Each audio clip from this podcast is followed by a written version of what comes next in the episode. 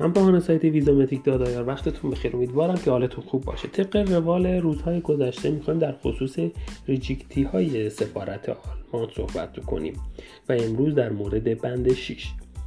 بند 6 در واقع بندی هستش برای افرادی صادر میشه که قبلا به اتحادیه اروپا سفر کردن و اونجا کاری رو خلاف بر قوانین اون کشور انجام دادن که عملا به گفته اونها شما میتونید امنیت داخلی، سلامت عمومی یا روابط بین الملل رو به خطر بندازید.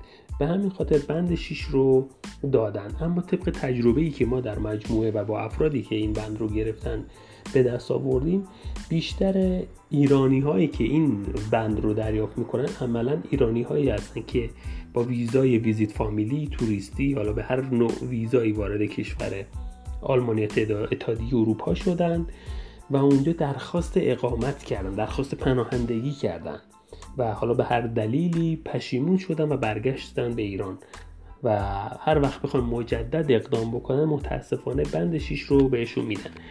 عملا این بند برای این افراد هستش که به صورت قانونی رفتند، درخواست پناهندگی دادن و برگشتن. یک مورد این هستش. مورد دوم برای افراد و ایرانیایی هستن که حالا از به عناوین مختلفی وارد دیگر کشورهای اروپایی شدند و یک دوره رو اونجا بودن، 3 سال، 4 سال، 5 سال و بعد پشیمون شدن و برگشتن.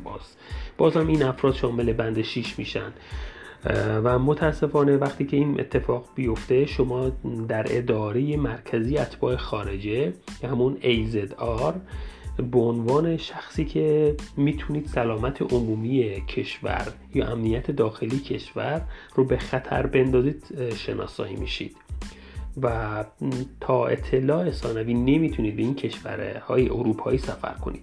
برای حل این مشکل هر کشوری طبق قوانین داخلی خودش یه سری قوانین داره، حالا یه سری مکاتبات اداری رو باستی شما انجام بدید که روش این مکاتبات اداری داخل وبسایت هر کشوری وجود داره، حالا از جمله آلمان که در سفارت خودش وجود داره.